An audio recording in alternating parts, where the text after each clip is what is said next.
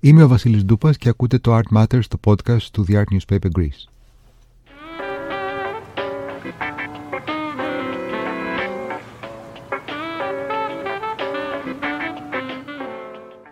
Μία από τις πιο σημαντικές εκθέσεις του 2021 ήταν η έκθεση «Τάκης, κόσμος σε κίνηση» που έγινε στο Κέντρο Πολιτισμού Ίδρυμα Σταύρος Νιάρχος. Ήταν σημαντική όχι μόνο για το εύρος και τη δυναμική με την οποία παρουσίασε το έργο του διάσημου γλύπτη στο ευρύ κοινό, αλλά και για τον τρόπο που έθεσε το ζήτημα της τέχνης στο δημόσιο χώρο. Στο σημερινό επεισόδιο έχουμε καλεσμένους τον Αλέξανδρο Αντωνόπουλο, υπεύθυνο ανάπτυξης του Ιδρύματος Τάκη και τη Γαβριέλα Τριανταφύλη, Διευθύντρια Προγραμματισμού και Παραγωγής του Κέντρου Πολιτισμού Ίδρυμα Σταύρος Νιάρχος. Αλέξανδρε, πώς ένιωσες όταν περιηγήθηκες μετά από όλη αυτή τη δουλειά που κάνατε το Ίδρυμα Τάκης και το Κέντρο Πολιτισμού όταν πια περιηγήθηκες στην έκθεση Τάκης ε, ένας κόσμος εκκίνηση. Η αλήθεια είναι ότι στην αρχή ένιωσα ανακούφιση. Λέω τα καταφέραμε γιατί η αλήθεια είναι ότι είχαμε ένα πολύ συγκεκριμένο χρονικό πλαίσιο στο οποίο έπρεπε να αντιμετωπίσουμε όλες τις ε, όλα τα τεχνικά ζητήματα που έπρεπε να αντιμετωπίσουμε και να φέρουμε, να, να, να συντηρήσουμε και να τοποθετήσουμε 46 έργα που και η προεργασία δεν ήταν φυσικά μόνο αυτή, υπήρχε ένα πλαίσιο από επικοινωνιακά, από εκπαιδευτικά, από χίλια δυο ζητήματα. Οπότε στην αρχή ένιωσα ανακούφιση να είμαι ειλικρινής. Ε, μετά ένιωσα χαρά, ένιωσα πραγματικά πολύ χαρά γιατί πρώτον ήξερα ότι έβαλα και εγώ το λίθο μου, ότι ήμουν μέρος αυτής, ε, αυτής της έκθεσης.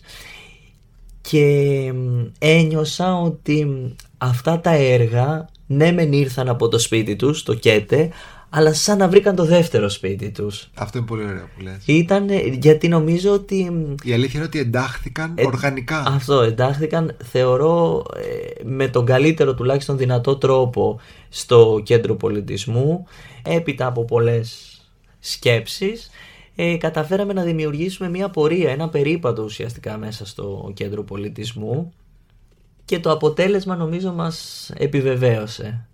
Αλλά ήμουνα χαρούμενος γιατί ήξερα ότι πραγματικά είναι η ευκαιρία να, να καταστεί ε, προσβάσιμο το έργο του Τάκη σε άπαντες.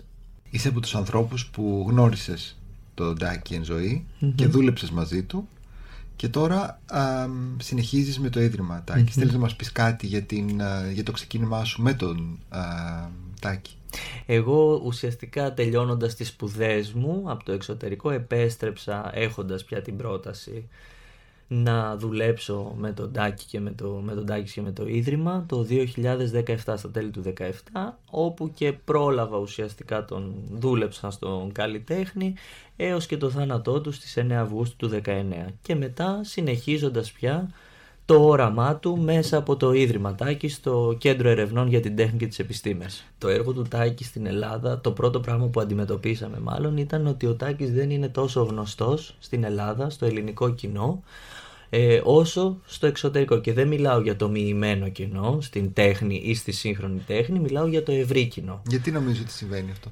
Ήταν ένας καλλιτέχνης ο οποίος καταρχάς δεν έζησε στην Ελλάδα, στο, στην ακμή της καλλιτεχνικής του πορείας, έζησε 40 χρόνια στο Παρίσι και ήταν πολίτης του κόσμου, διότι πέραν του Παρισιού ε, έμεινε και στο Λονδίνο και στις Ηνωμένες Πολιτείες Αμερικής και στην Ελβετία και στην Ιταλία, ήταν πραγματικά ένας πολίτης του κόσμου και ουσιαστικά επέστρεψε στα τέλη της δεκαετίας του 90 στην Ελλάδα.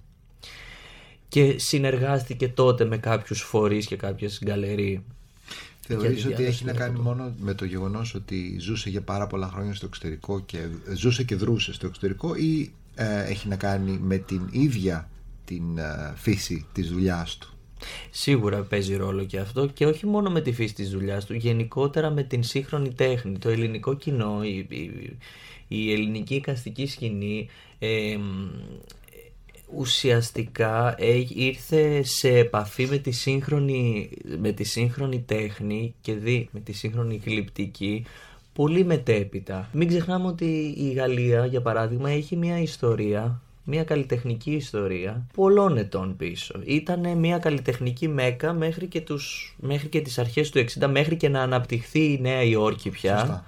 Που και πάλι κράτησε, διατήρησε αυτή την έγκλη της και μετέπειτα ήταν η πόλη που καλωσόριζε, που υποδεχόταν όλους τους μεγάλους καλλιτέχνες από όλες τις χώρες της Ευρώπης και, οι οποίοι, και στους οποίους δινόταν η ευκαιρία να αναδείξουν και να ξετυπλώσουν το καλλιτεχνικό τους ταλέντο. Δυστυχώς στην Ελλάδα δεν ήταν αυτό εφικτό. Οπότε και οι καλλιτέχνες λίγο απομονώνονταν στην χώρα που τους επέτρεπε να, να αναπτυχθούν καλλιτεχνικά. Ο Τάκης ήταν από τους πρώτους καλλιτέχνες που κατέριψαν, να το πούμε, τα, τα, τα παραδοσιακά στεγανά, στεγανά της, της κλασικής από μάρμαρο, από γύψο και δημιούργησε, χρησιμοποίησε ε, ένα υλικό που ακόμη τότε δεν ήταν τόσο πολύ, δεν ήταν τόσο πολύ ε, γνωστό, ε, κοινό ας το πούμε, στην εκλειπτική. Ήταν μια περίοδος ε, βιομηχανοποίησης της εποχής όπου σίγουρα όλες αυτές οι, μεταβολ, οι, οι αλλαγές, οι τεχνολογικές αλλαγές επηρέασαν το έργο του και προσπάθησε να το... Και όλες αυτές τις αλλαγές να τις εντάξει στη, στη γλυπτική του. Τελευταία, και το βλέπω αυτό και στον κατάλογο που βγήκε με αφορμή τη μεγάλη έκθεση στο κέντρο πολιτισμού, ε, έρχεται στην επιφάνεια και μια άλλη πτυχή του έργου του που έχει να κάνει με την οικολογία. Βλέπεις αυτό το κομμάτι να έχει κάποια, να αποκτά ένα κοινό το οποίο ενδιαφέρεται γιατί βλέπουμε ότι γενικά το ελληνικό κοινό ευαισθητοποιείται σε θέματα, ευρύτερα θέματα οικολογίας, περιβάλλοντος κτλ. Θεωρείς ότι αυτό μπορεί να παίξει ένα ρόλο ώστε να το γνωρίσει ή να, το, να εμβαθύνει κάποιος στο έργο του δημιουργού; Σίγουρα θεωρώ ότι είναι ένας πολύ σημαντικός παράγοντας διότι παρότι είναι έννοιες τις οποίες στο εξωτερικό πραγματεύονται εδώ και κάποιες δεκαετίες Σωστά στην Ελλάδα είναι καινούριε έννοιες. Δηλαδή, η βιώσιμη ανάπτυξη, η οικολογία, οι ανανεώσιμες πηγές ενέργειας, η πράσινη ανάπτυξη είναι έννοιες οι οποίες ήλθαν στο προσκήνιο και ειδικά από την δημιουργία του κέντρου πολιτισμού αν το σκεφτούμε που είναι ένα πρότυπο οικολογικής ας πούμε συνείδησης. Στο έργο του Τάκη δεν είναι μόνο ότι οι επισκέπτες μπορεί να έλκονται από, το, από αυτές τις έννοιες επειδή πραγματεύονται στη σημερινή μας εποχή είναι ότι είναι έννοιες τις οποίες ο Τάκης ανέδειξε στο έργο του ήδη από τη δεκαετία του 60. Δηλαδή χαρακτηριστικό παράδειγμα είναι όταν είχε κληθεί από το MIT να μετακομίσει είπα και ως, ε, ως ερευνητής ο Τάκης ασχολήθηκε με μια έρευνα η οποία λεγόταν Sea Oscillation που ήταν η υδροδυναμική της θάλασσας δηλαδή το πώς την ενέργεια των κυμάτων θα τη μετατρέψει σε ηλεκτρική ενέργεια mm. που είναι ξεκάθαρα μια μια ανανεώσιμη μορφή ενέργειας. Και μιλάμε για το 1968 και μετέπειτα με τα ηλεκτρικά του βαρέλια που παρουσιάσαμε και στο κέντρο πολιτισμού ο Τάκης βραβεύτηκε από το Ευρωπαϊκό Κοινοβούλιο και από το Τμήμα Ανανεώσιμων Πηγών Ενέργειας για αυτή του την κατασκευή το 2001 και, αλλά και ανεξάρτητα από αυτά τα δύο θα δούμε συνέχεια στο έργο του το στοιχείο ε, αυτό της οικολογίας, δηλαδή τα φωτοβολταϊκά του σινιάλα που ουσιαστικά υπάρχει ένα φωτοβολταϊκό πάνελ στην κορυφή του έργου, απορροφά την ηλεκτρική ενέργεια και τη μετατρέπει σε την ηλιακή ενέργεια συγγνώμη, και τη μετατρέπει σε ηλεκτρική και βλέπουμε φως στα έργα του. Βλέπουμε άλλα έργα ε, να, να απορροφούν την ηλιακή ενέργεια και να τη μετατρέπουν σε κίνηση, να βλέπουμε έναν έλικα να κινείται. Είναι, ε, δηλαδή αν παρατηρήσουμε κατά μονάδες το έργο του Τάκη θα γίνει, γίνεται όλο και πιο εμφανές αυτό το στοιχείο της οικολογίας που διέπει ουσιαστικά το έργο Και πιο σχετικό με το, με το νέο κοινό το οποίο έχει τέτοιες ανησυχίες. Ακριβώς, ακριβώς, ειδικά οι πιο νέοι ε, γιατί καλώς ή κακώς ζούμε και το είδαμε και πολύ πρόσφατα ζούμε σε, μια, σε, μια, σε ένα κόσμο που επηρεάζεται άρδινα από την κλιματική αλλαγή. Μίλησέ μου λίγο για το τι κάνετε εσείς ε, με το Ίδρυμα Τάκης. Τι κάνετε στο Ίδρυμα Τάκης και τι προσπαθείτε να κάνετε με το Ίδρυμα; Το Ίδρυμα καταρχάς είναι ο συνεχιστής του πνευματικού και καλλιτεχνικού έργου του τακης Οπότε βασικός στόχος και σκοπός του είναι η διάδοση του έργου του καλλιτέχνη στις τέσσερις γωνιές του κόσμου με απλά λόγια. Εμείς ως συνεχιστής λοιπόν του, του πνευματικού και καλλιτεχνικού έργου του Τάκης παρουσιάζουμε μια σειρά εκπαιδευτικών κατά βάση δράσεων εντός των διχών του Ιδρύματος οι οποίες σχετίζονται κυρίως με εκπαιδευτικά προγράμματα για σχολεία και για οικογένειες. Πού γίνονται αυτά; Αυτά γίνονται μέσα, στο, γίνονται στο μουσείο, γίνονται και στους εσωτερικούς και στους εξωτερικούς χώρους του Ιδρύματος. Να πούμε καταρχήν πού βρίσκεται το Ίδρυμα. Βέβαια. Ε, το Ίδρυμα βρίσκεται στους πρόποδες της Πάρνηθας, στο Γεροβουνό, που ανήκει στην ευρύτερη περιοχή του Καματερού. Μμμ. Που είναι, και Είναι εκεί που ένα- ήταν το στούντιο. Βέβαια, ήταν το, το Ίδρυμα, ιδρύθηκε το 1986, αλλά σαν αρχιτεκτόνημα ε, υφίσταται ήδη από το 1964, όπου ο Τάκης το έχτισε ως την εξοχική του κατοικία τότε. Ήταν και ένα σπίτι, ήταν ένα μέρος μάλλον που ήθελε να, μέσω του οποίου ο Τάκης ήθελε να δημιουργήσει ένα δεσμό, ένα διάλογο ανάμεσα στο παρελθόν του, στο παρόν του και στο μέλλον του. Και αυτό γιατί ο Τάκης ε, γεννήθηκε και μεγάλωσε σε κοντινή περιοχή, πέρασε τα παιδικά του χρόνια εκεί και το πρώτο του ατελιέ πριν φύγει καν για τη Γαλλία το έχτισε εκεί στην περιοχή, στην ευρύτερη πάλι περιοχή του Καματερού στην Ανάκασα. Εμάς το Γεροβουνό είναι παραφθορά των λέξεων Ιερόβουνο. Σίγουρα θα το έχεις ακούσει. Υπάρχουν πάρα πολλές θεωρίες γύρω από αυτό το όνομα. Ε, υπάρχουν θεωρίες αστρονομικής φύσεως. Υπάρχει θεωρία ότι ο Τάκης όταν, όταν έφτασε για πρώτη φορά εκεί σε αυτό το λόφο ένιωσε π- πολύ δυνατά, πολύ ισχυρά μαγνητικά πεδία να τον περιβάλλουν και να τον, περι, να τον περικλείουν και ενστικτοδός αποφασίζει να, μ, ε, να φτιάξει πια το σπίτι του εκεί και ξεκινώντας την κατασκευή του Ιδρύματος είχαν βρεθεί και κάποιοι παιδικοί τάφοι. Αυτό δεν το Εκεί. γνωρίζω. Ήξερα για την Άβρα. Ότι τον μαγνήτησε η Άβρα της περιοχής. Σίγουρα, σίγουρα. Αλλά αυτό, για το αυτό τάφο το δεν μαγνήτησε ξέρω. όμως από το 51 που έκανε το, το, το ατελιέ του. Αλλά ναι, υπήρχαν και κάποιοι παιδικοί τάφοι οι οποίοι βρέθηκαν οι- και οι οποίοι βέβαια δεν μπορούν να μας, επιβιώσουν, να μας επιβεβαιώσουν συγγνώμη, ότι επρόκειτο για μια νεκρόπολη γιατί ο αριθμός τους δεν ήταν τέτοιος για να μας πει ότι ήταν ένα νεκροταφείο αλλά ίσως το γεγονός είναι, τώρα αυτά είναι σε πολύ θεωρώ πολύ θεωρητική βάση αλλά το γεγονός ότι βρέθηκαν παιδικοί τάφοι και ότι ίσως οι, οι πρόγονοι θέλησαν να θάβονται εκεί οι παιδικές ψυχές και να αναπαύονται μπορεί να έχει και κάποια σχέση με τις λέξεις ιερό βουνό. Μμμ. Υπέροχο, δεν το Η ήξερα αλήθεια αυτό. είναι ότι γενικά δεν, δεν είναι επιβεβαιωμένο ε, το αν μπορεί το ένα να συνεπάγεται το άλλο αλλά είναι σίγουρα εικασίες που δεν μπορούν παρά να μας γοητεύσουν στο να δημιουργήσουμε έτσι μια σχέση ανάμεσα σε όλες αυτές τις θεωρίες και την ονοματοδοσία του λόφου. Οπότε είστε εκεί, στο Γεροβουνό. Είμαστε εκεί. Αυτή είναι η έδρα σας. Βέβαια, εκεί τι είναι η κάνετε; έδρα μας. Κάνουμε τα εκπαιδευτικά προγράμματα για σχολείο. Έχουμε τρία εκπαιδευτικά προγράμματα για νηπιαγωγείο, για άλλο ένα για τις τάξεις Α έως Δ δημοτικού και ένα τρίτο πρόγραμμα για τις τάξεις 5η και 6η δημοτικού. Ενώ παράλληλα κάνουμε ξεναγήσεις οι οποίες απευθύνονται και σε σχολεία της δευτεροβάθμιας εκπαίδευσης αλλά και σε, μ, και σε ενήλικες. Και έχουμε επίσης άλλο ένα εκπαιδευτικό πρόγραμμα που απευθύνεται στις οικογένειες. Πραγματοποιείται, υλοποιείται κα- ένα Σάββατο συνήθως το μήνα, ενώ τα εαρι- το εαρινό εξάμεινο και κυρίως τους μήνες Μάρτιο, Ιούν, Μάρτιο, Απρίλιο, Μάιο και Ιούνιο είναι δύο φορές το μήνα. Τα παιδιά πώς αντιδρούν στο έργο του Τάκη; Τα παιδιά νομίζω ότι ε, επειδή είναι και είναι παιδιά, ο- τα συναισθήματά τους είναι πολύ πιο έντονα και πολύ πιο ξεκάθαρα, οπότε ε, αυτό που αποκομίζουμε είναι ένας τρομερός ενθουσιασμός, διότι το έργο του Τάκη παρότι ακούγεται ίσως πολύ σύνθετο και είναι καινοτόμο και ίσως και πολύπλοκο, ε, βασίζεται σε πολύ απλά υλικά, σε, πολύ, σε απλούς νόμους της φύσης, τα, τους οποίους τα παιδιά τα διδά, τους διδάσκονται στο σχολείο.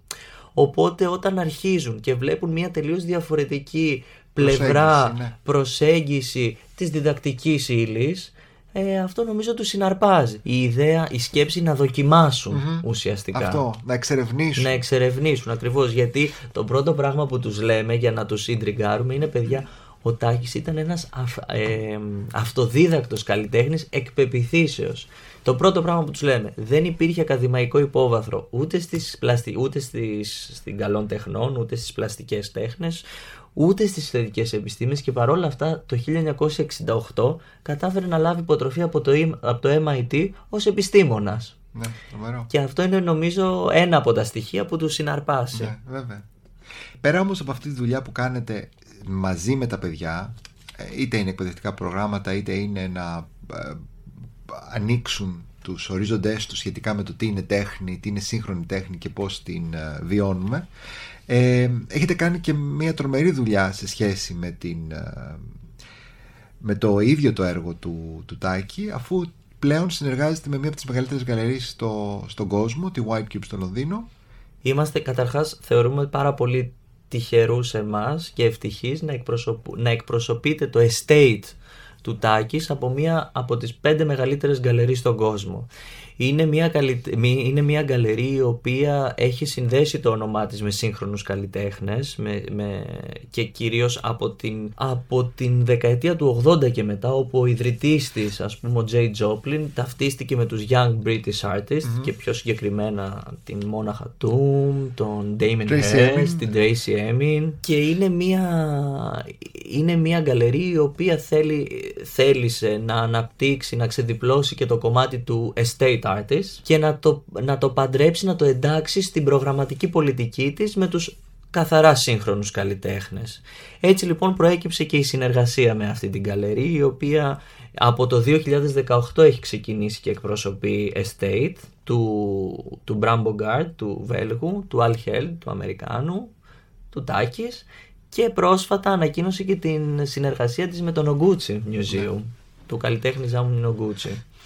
Και ο οποίος επίσης έχει και πολύ σχέση με την αρχαία Ελλάδα και με το. Βέβαια, βέβαια. Έχει, έχει πολύ σχέση με την αρχαία Ελλάδα. Είχε κάνει πάρα πολλά ταξίδια στην Ελλάδα. Την αγαπούσε ναι. και εμπνεύστηκε νομίζω και η γλυπτική του από εκεί. Και είχε συνεργαστεί και με τον Τάκη τη δεκαετία του 50. Αυτό δεν το ήξερα. Το 1958, αν θυμάμαι καλά, όπου είχαν φτιάξει και τα λεγόμενα σινιόλουμινέ, που ήταν τα σινιάλα του Τάκη. Στην κορυφή τους όμως είχαν αυτά τα καπέλα του Ιζάμου Νογκούτσι που βλέπουμε τα ναι. τα ακάρι που λέγαμε, τα, φω, τα, φωτισμέ, τα φωτιστικά ας πούμε. Οπότε είναι μια, από ό,τι καταλαβαίνω μια πολύ συμβατή ε, συνεργασία η οποία όμως τι σημαίνει; Ένα για το έργο του Τάκη και για το Ίδρυμα. Η, για το έργο του Τάκη ο βασικός μας στόχος ήταν πια να διαδοθεί το έργο του, η, να διευρυνθεί η αγορά του και να μην περιοριστεί μόνο στην Ευρώπη και στην Αμερική. Αλέξανδρε, εσύ ειδικά ασχολείσαι και σε απασχολεί η διεύρυνση του κοινού. Ε, ας ξεκινήσουμε με το έργο του Τάκη. Νομίζω μιλήσαμε λίγο στην αρχή, αλλά μπορείς να μου πεις και κάποια παραδείγματα που πώς μπορεί να διευρυνθεί το κοινό του και στην Ελλάδα. Όχι, δεν μιλάω μόνο για τα μουσεία στην Αμερική και στην Ασία, που έχουν ε, άλλους πόρους, ναι. έτσι, ε, και στην Ελλάδα. Και πώς σκέφτεσαι γενικά το θέμα της ε, διεύρυνσης του κοινού; Το έργο του Τάκη ίσως δεν είναι τόσο εύκολα κατανοητό από το ευρύ κοινό. Και δεύτερον το ότι βρισκόμαστε σε, είμαστε ένας αποκεντρωμένος ας το πούμε οργανισμός και βρισκόμαστε πιο μακριά. Δεν είμαστε σε αυτή την πορεία μουσείων που θα συναντήσουμε στο κέντρο της Αθήνας. Είμαστε στα βορειοδυτικά της Αθήνας χωρίς πρόσβαση από μεταφορικά μέσα Οπότε κληθήκαμε να αντιμετωπίσουμε αυτά τα δύο. Και νομίζω ότι μέσα από... Δηλαδή αν αυτό που καταφέραμε να κάνουμε προσελκύοντας κόσμο στο Ίδρυμα ήταν να διαδώσουμε το έργο του Τάκη έξω από το Ίδρυμα.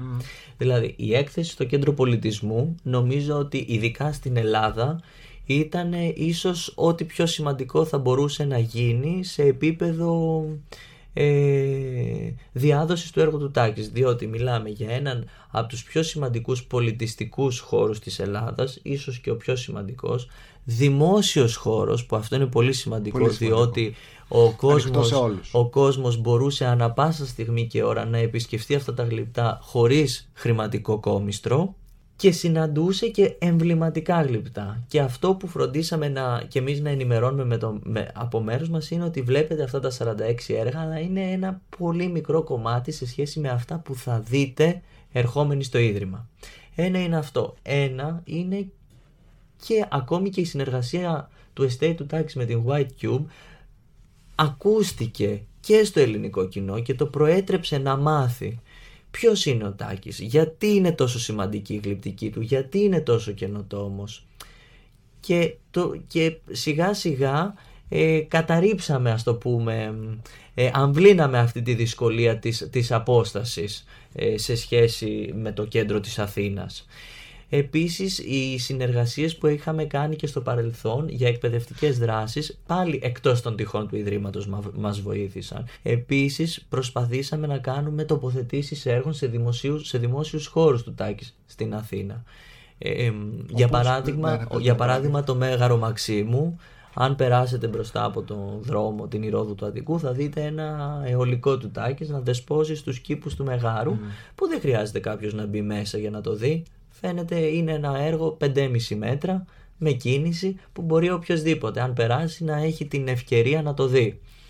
Είδαμε μετά στην Εθνική Πινακοθήκη, έργο του Τάκη το οποίο ήταν στη, γλυπτική- στη γλυπτοθήκη, να έρχεται πια στην πρόσωψη του καινούργιου κτηρίου του, της Εθνικής Πινακοθήκης. Να ρωτήσω τέλος ε, τα σχέδιά σας για το Ίδρυμα.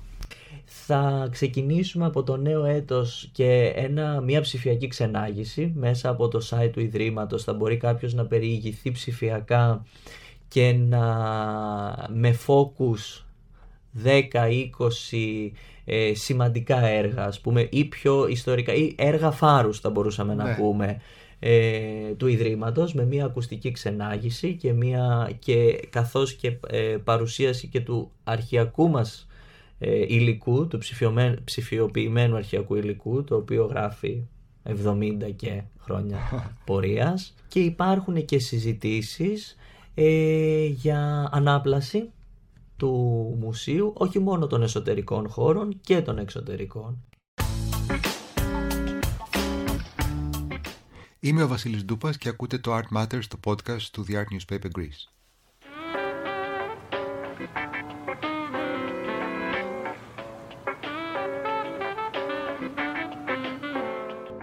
Θα ήθελα να καλωσορίσω στο Art Matters την κυρία Τριανταφύλλη, Διευθύντρια Προγραμματισμού και Παραγωγής του Κέντρου Πολιτισμού Ίδρυμα Σταύρος Νιάρχος. Θα ήθελα να ξεκινήσουμε στο πώς έγινε η έκθεση του Τάκη και γιατί τώρα. Να πούμε καταρχάς ότι την έκθεση αυτή την συνεπιμεληθήκαμε, δηλαδή το Κέντρο Πολιτισμού Ίδρυμα Σταύρος Νιάρχος και το Ίδρυμα Τάκης, την φτιάξαμε από κοινού και ήταν μια απόλυτα συνειδητή επιλογή να, να καθίσουμε σε, σε μια συλλογική ε, άσκηση, να δούμε τι θέλουμε να πούμε και οι δύο οργανισμοί και οι δύο φορείς, τι θέλουμε να πούμε και πώς αυτό αρθρώνεται ε, μέσα σε έναν περίπατο στο, στο πάρκο Σταύρος Νιάρχος και στους δημόσιους χώρους του Κέντρου Πολιτισμού.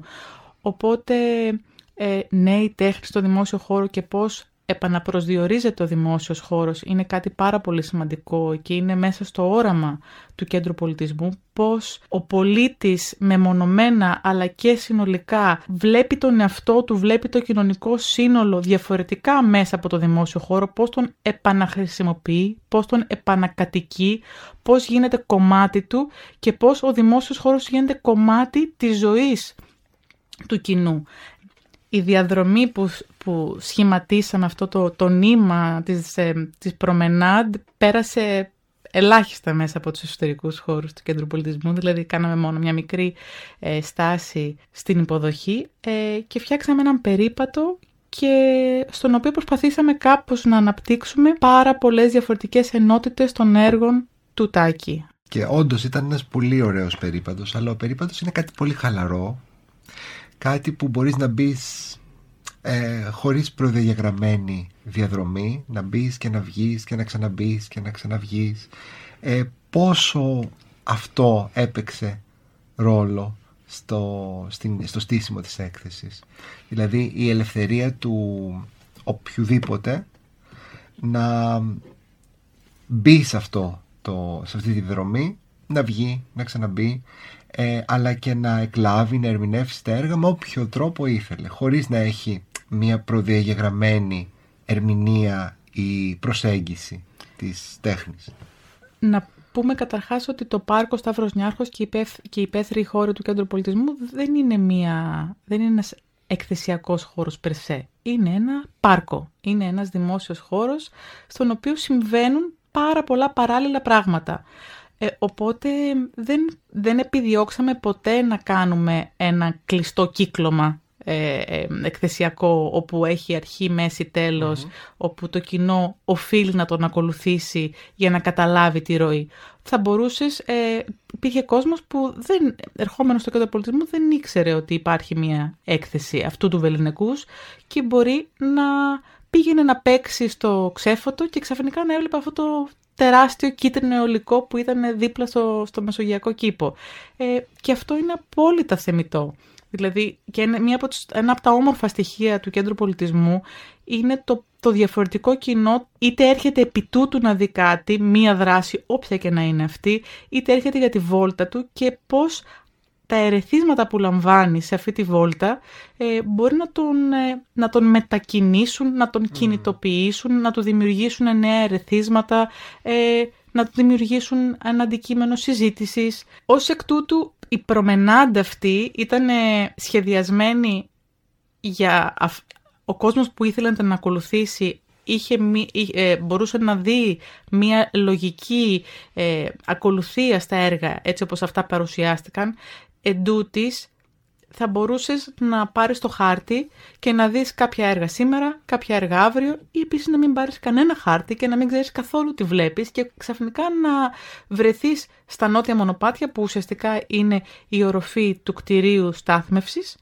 και να δεις αυτή την εγκατάσταση με τα φωτοβολταϊκά βαρέλια, τα οποία ερχόντουσαν σε πλήρη διάλογο με το ενεργειακό στέγαστρο, το οποίο είναι 100 μέτρα επί 100 μέτρα φωτοβολταϊκά πανέλα. Δηλαδή όλα, όλα μπήκαν σε ένα σημείο το οποίο δεν, δεν εξυπηρετούσε εντός εισαγωγικών μόνο την, την, την ροή της, του περιπάτου αυτού, αλλά εξυπηρετούσε και το διάλογο του κάθε έργου, της κάθε εγκατάστασης με το κέντρο πολιτισμού. Εμένα αυτό που με εντυπωσίασε ήταν αυτή η ανοιχτότητα, αν μπορώ να χρησιμοποιήσω αυτή τη λέξη, ε, που ουσιαστικά ε, αντανακλά και τον ίδιο τον δημιουργό. Δηλαδή ο ίδιος ο Τάκης ήταν ανοιχτός σε τόσα πολλά πράγματα. Ε, δεν μιλάω μόνο για την επιστήμη, την οικολογία, πολύ πιο πριν από άλλους αλλά και ο τρόπος που έβλεπε τον ίδιο του τον, ε, τον ίδιο το ρόλο του καλλιτέχνη και τον ίδιο τον εαυτό ως δημιουργό. Φυσικά. Θέλουμε να πιστεύουμε ότι εξίσου ανοιχτό είναι και το κέντρο πολιτισμού. Είναι πάρα πολύ δύσκολο για ε, μια έκθεση ενός τόσου ε, γνωστού καλλιτέχνη, όπου έχουν γίνει αναλύσεις επιναλύσεων για την τέχνη του, να μπορεί να προσελκύσει ένα παιδί να δει τα έργα του και να αγαπήσει τη γλυπτική, που είναι μια δύσκολη μορφή τέχνης.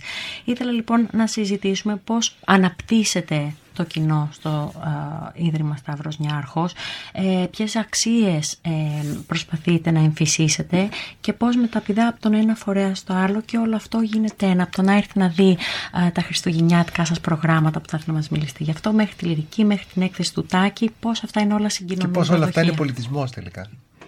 Πολλές ερωτήσεις. Πρέπει να κρατήσω σημειώσεις.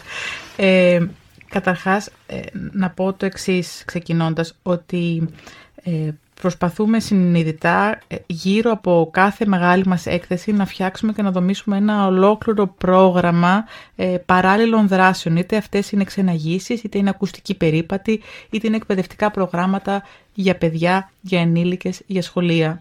Οπότε παράλληλα και με την έκθεση του Τάκη παρουσιάστηκε ένα εξίσου πάρα πολύ μεγάλο φάσμα δράσεων που εκτινόταν από workshop solar yoga που είναι μια yoga την οποία ουσιαστικά εφήβρε ο Τάκης μέχρι εργαστήρια κίνησης, κατασκευών για παιδιά, για ενήλικες.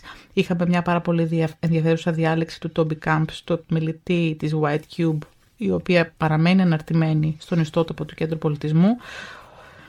Και αυτός είναι ένας μόνιμος ε, στόχος μας σε όλες μας τις μεγάλες εκθέσεις να δημιουργούν, αυτές να λειτουργούν σαν τη ραχοκοκαλιά γύρω από την οποία σπονδυλωτά ε, αναπτύσσονται δράσεις. Ε, το Κέντρο Πολιτισμού Ίδρυμα Σταύρος Νιάρχος ε, είναι ο τρίτος φορέας που συγκατοικεί και συνυπάρχει στο Κέντρο Πολιτισμού μαζί με την Εθνική Βιβλιοθήκη της Ελλάδος και την Εθνική Λυρική Σκηνή. Εμείς έχουμε ως κύριο χώρο δραστηριοποίησης το Πάρκο Σταύρος Νιάρχος, οπότε κάπως ε, αναγκαστικά, εντός πάρα πολλών εισαγωγικών, ε, ήταν στην, ε, στη δομή μας. Ήταν, ήταν, ε, ε, εκ προημίου επρόκειτο να ασχοληθούμε με την τέχνη στο δημόσιο χώρο. Αυτή είναι και η μεγαλύτερη έκθεση που έχουμε παρουσιάσει μέχρι στιγμής. Θέλω να δω πόσο, πόσο πιο μεγάλο ε, προγραμματισμό μπορούμε να κάνουμε σε, σε, ένα, σε, σε, στις εκθέσεις στο δημόσιο χώρο, αλλά δεν είναι η πρώτη. Ε, είχαμε παρουσιάσει κάποια γλυπτά της Σοφίας Ισβάρη το 2018.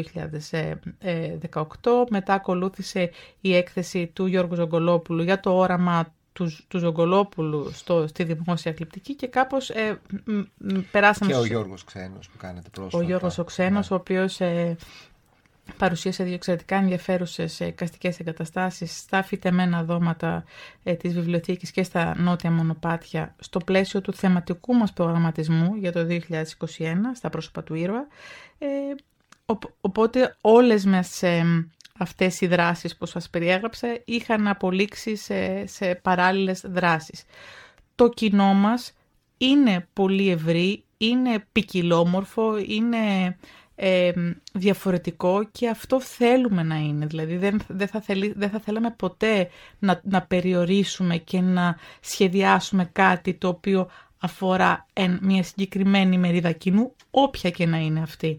Προσπαθούμε δηλαδή παράλληλα να, να παρουσιάζουμε παράλληλες δράσεις που κάποιες εκ των οποίων απευθύνονται σε ένα πολύ ευρύτερο κοινό, κάποιες σε ένα πιο συγκεκριμένο.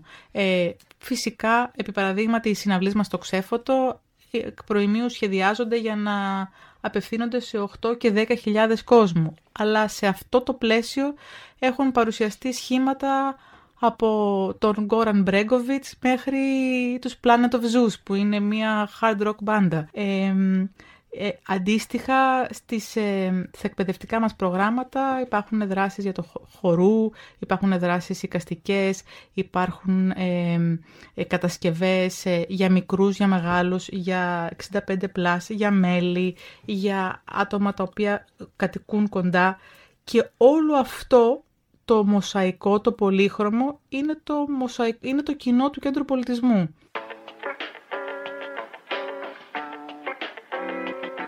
Στην ποικιλομορφία των προγραμμάτων, πώς εντάσσονται τα χριστουγεννιάτικα προγράμματα ως μορφή τέχνης στο δημόσιο χώρο; Τα Χριστούγεννα είναι η μεγαλύτερη γιορτή του Κέντρου Πολιτισμού. Είναι μια γιορτή που διαρκεί πέντε εβδομάδες και για την οποία προετοιμαζόμαστε πάρα πολλούς μήνες. Όλο ε, χρόνο; Όλο το χρόνο όχι γιατί έχουμε και τους υπόλοιπους μήνες, αλλά η αλήθεια είναι ότι στο πλαίσιο, των, μάλλον, στο πλαίσιο των ε, Χριστουγέννων του Κέντρου Πολιτισμού ε, από το 2010 Επτά φιλοξενούμε ένα φεστιβάλ, μάλλον δεν φιλοξενούμε, διοργανώνουμε ένα φεστιβάλ ε, φωτιστικών εγκαταστάσεων, ένα ε, light festival. Ε, οπότε αυτό πραγματικά τα κλείνουμε από τον Μάιο του προηγούμενου έτους ήδη και αυτό για εμάς αποτελεί μία άλλη θεώρηση της τέχνης στο δημόσιο χώρο. Είναι η τέχνη παιχνίδι, είναι το, το πάρκο ως ένας αστικός παιδότοπος, όπου το κοινό καλείται να έρθει, να παίξει, να πειραματιστεί, να ε, φωτίσει με τα πατήματά του, με τα αγγίγματά του, ε, να ενεργοποιήσει ε, μονάδες φωτιστικές ε, περνώντας δίπλα σε αυτές. Κάθε χρόνο λοιπόν τα Χριστούγεννα φιλοξενούμε τέσσερις τουλάχιστον φωτιστικές εγκαταστάσεις, κάποιες, ε, οι περισσότερες εκ των οποίων του εξωτερικού, από καλλιτέχνες του εξωτερικού που κάνουν την πρεμιέρα τους εδώ ή στην πρεμιέρα τους στην Ελλάδα. Ε, και φυσικά πάντοτε προσπαθούμε να δώσουμε και χώρο σε, σε Έλληνες καλλιτέχνες να αναπτυχθούν γύρω από την, ε, από το πεδίο αυτό. Επιδιώκουμε πάντοτε να κάνουμε κάποιες ε, πανελλήνιες πρεμιέρες και φέτος ε, είμαστε πάρα πολύ χαρούμενοι που έχουμε την καλλιτέχνητα την Jen Lewin που είναι μία από τις σπουδαιότερες αρχιτέκτονες και ε, σχεδιάστρες φωτιστικών εγκαταστάσεων που παρουσιάζει το Aquarius. Είναι ένα, μια μεγάλη εγκατάσταση στο ξέφωτο η οποία λειτουργεί τόσο τις πρωινές όσο και τις βραδινές ώρες δημιουργώντας ε, διαδρομές φωτός πάνω στον καζόν. Ε, φέτος έχουμε φέρει το στούντιο του Air από, τον, από την Ολλανδία οι οποίοι επανασχεδίασαν το έργο τους Firefly Field δίνοντας το δικτύωμα του θόλου ε, με κινούμενες φωτιστικές κεφαλές και άρα φτιάχνοντας ένα, ε, ένα πεδίο από πηγολαμπίδες και το, ε, το Living Lantern τον, του, το, του Studio Neon ε, το οποίο κάνει και την ευρωπαϊκή του πρεμιέρα, ενώ οι καλλιτέχνες είναι ε, Βρετανοί. Το έργο έχει παρουσιαστεί μέχρι στιγμής μόνο στην Αυστραλία και ήρθε φτιάχνοντας ε, να παρουσιάσει αυτό το πολύ όμορφο ζωντανό φανάρι, όπως είναι και ο τίτλος του έργου, με, το οποίο πάλεται με διαφορετικές συχνότητες φωτός και αέρα, δημιουργώντας μια πολύ όμορφη αίσθηση εμ, ζεστασιάς.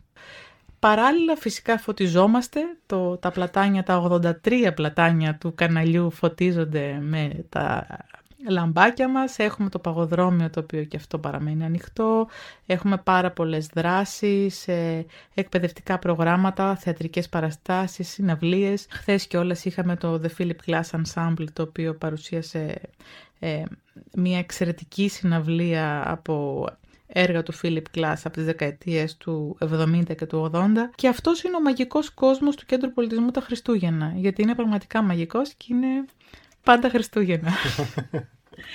Εκτός από το βιωματικό δημόσιο χώρο, ε, δημόσιος χώρος είναι και το διαδίκτυο και παρατηρώ μια πληθώρα προγραμμάτων στο διαδίκτυο ε, σκεπτόμενοι ότι η προσβασιμότητα είναι από τις βασικότερες αξίες του Κέντρου Πολιτισμού Ίδρυμα Σταύρος Νιάρχος θα ήθελα να μιλήσουμε για την ανάπτυξη του κοινού διαδικτυακά και αν θεωρείτε ότι ε, αυτό ε, το κοινό που αναπτύσσεται στο διαδίκτυο γίνονται και επισκέπτες μεταβαίνουν και στη φυσική παρουσία. Το κέντρο πολιτισμού μέχρι την έλευση της πανδημίας, όπως και οι περισσότεροι χώροι πολιτισμού στην Ελλάδα τουλάχιστον, είχαν, ε, είχαν το, το, διαδικτυακό τους κοινό ήταν περισσότερο κοινό ε, ενημερωτικό, δηλαδή που λάμβανε τις ενημερώσεις και ε, κάποια teasers για το τι είναι να έρθει, το προγραμματισμό που ήταν να έρθει. Όταν όμως βρεθήκαμε σε αυτό το καθεστώς ολικού lockdown το Μάρτιο του 2020, κάπως προσπαθήσαμε ε, σε πραγματικά αστραπιαίους για, για χρόνους παραγωγής ρυθμούς να επανασχεδιάσουμε όλο μας τον προγραμματισμό και να εκπέμψουμε ε, ζωντανά από το κέντρο πολιτισμού και να παρουσιάσουμε καινούριο ε, περιεχόμενο ε, digital. Έτσι, έτσι ήμασταν ο πρώτος χώρος στην Ελλάδα που, παρουσ... που βγήκε με, με, ζωντανής, με, ζωντανό περιεχόμενο από τους χώρους του τον Απρίλιο του 2020 όταν ο Θείοντορ έπαιξε ε, την πρώτη συναυλία μας στο φάρο του Κέντρου Πολιτισμού πιάνο.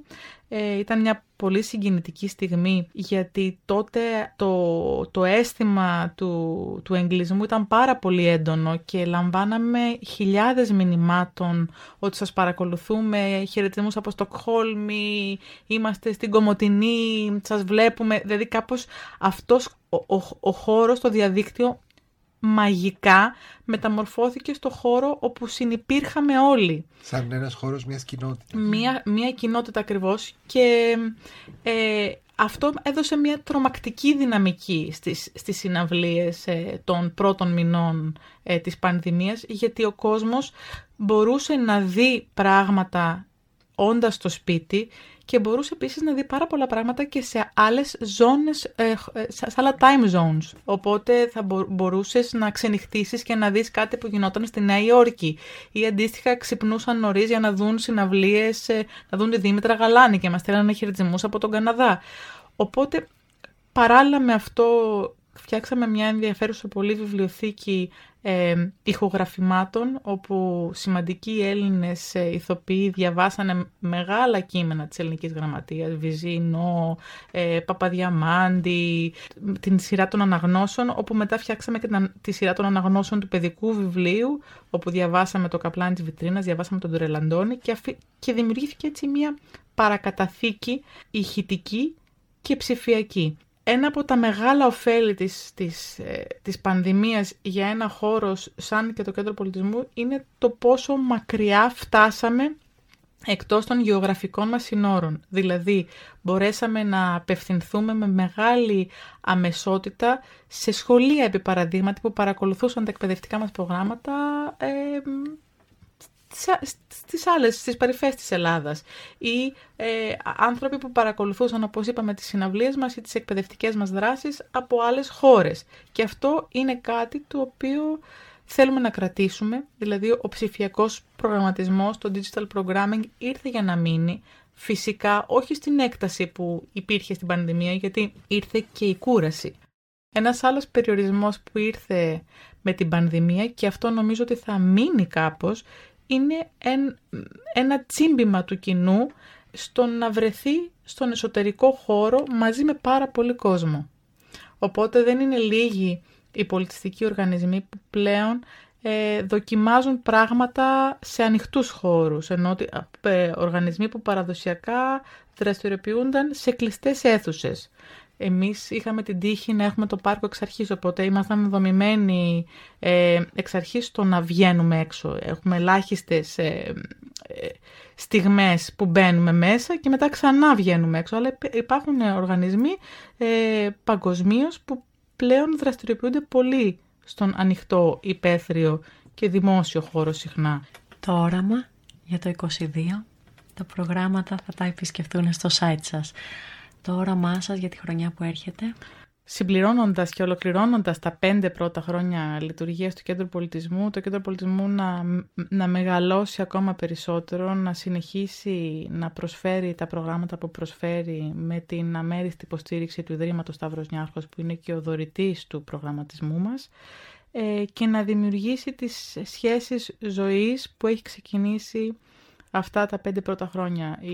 Είναι οι σχέσεις μας με το κοινό μας, το όραμά μας και το πώς πορευόμαστε και μεγαλώνουμε, γιατί μπορεί να φαινόμαστε μεγάλοι σαν εγκατάσταση, αλλά στα αλήθεια είμαστε ένας πολύ μικρός ηλικιακά οργανισμός ακόμα.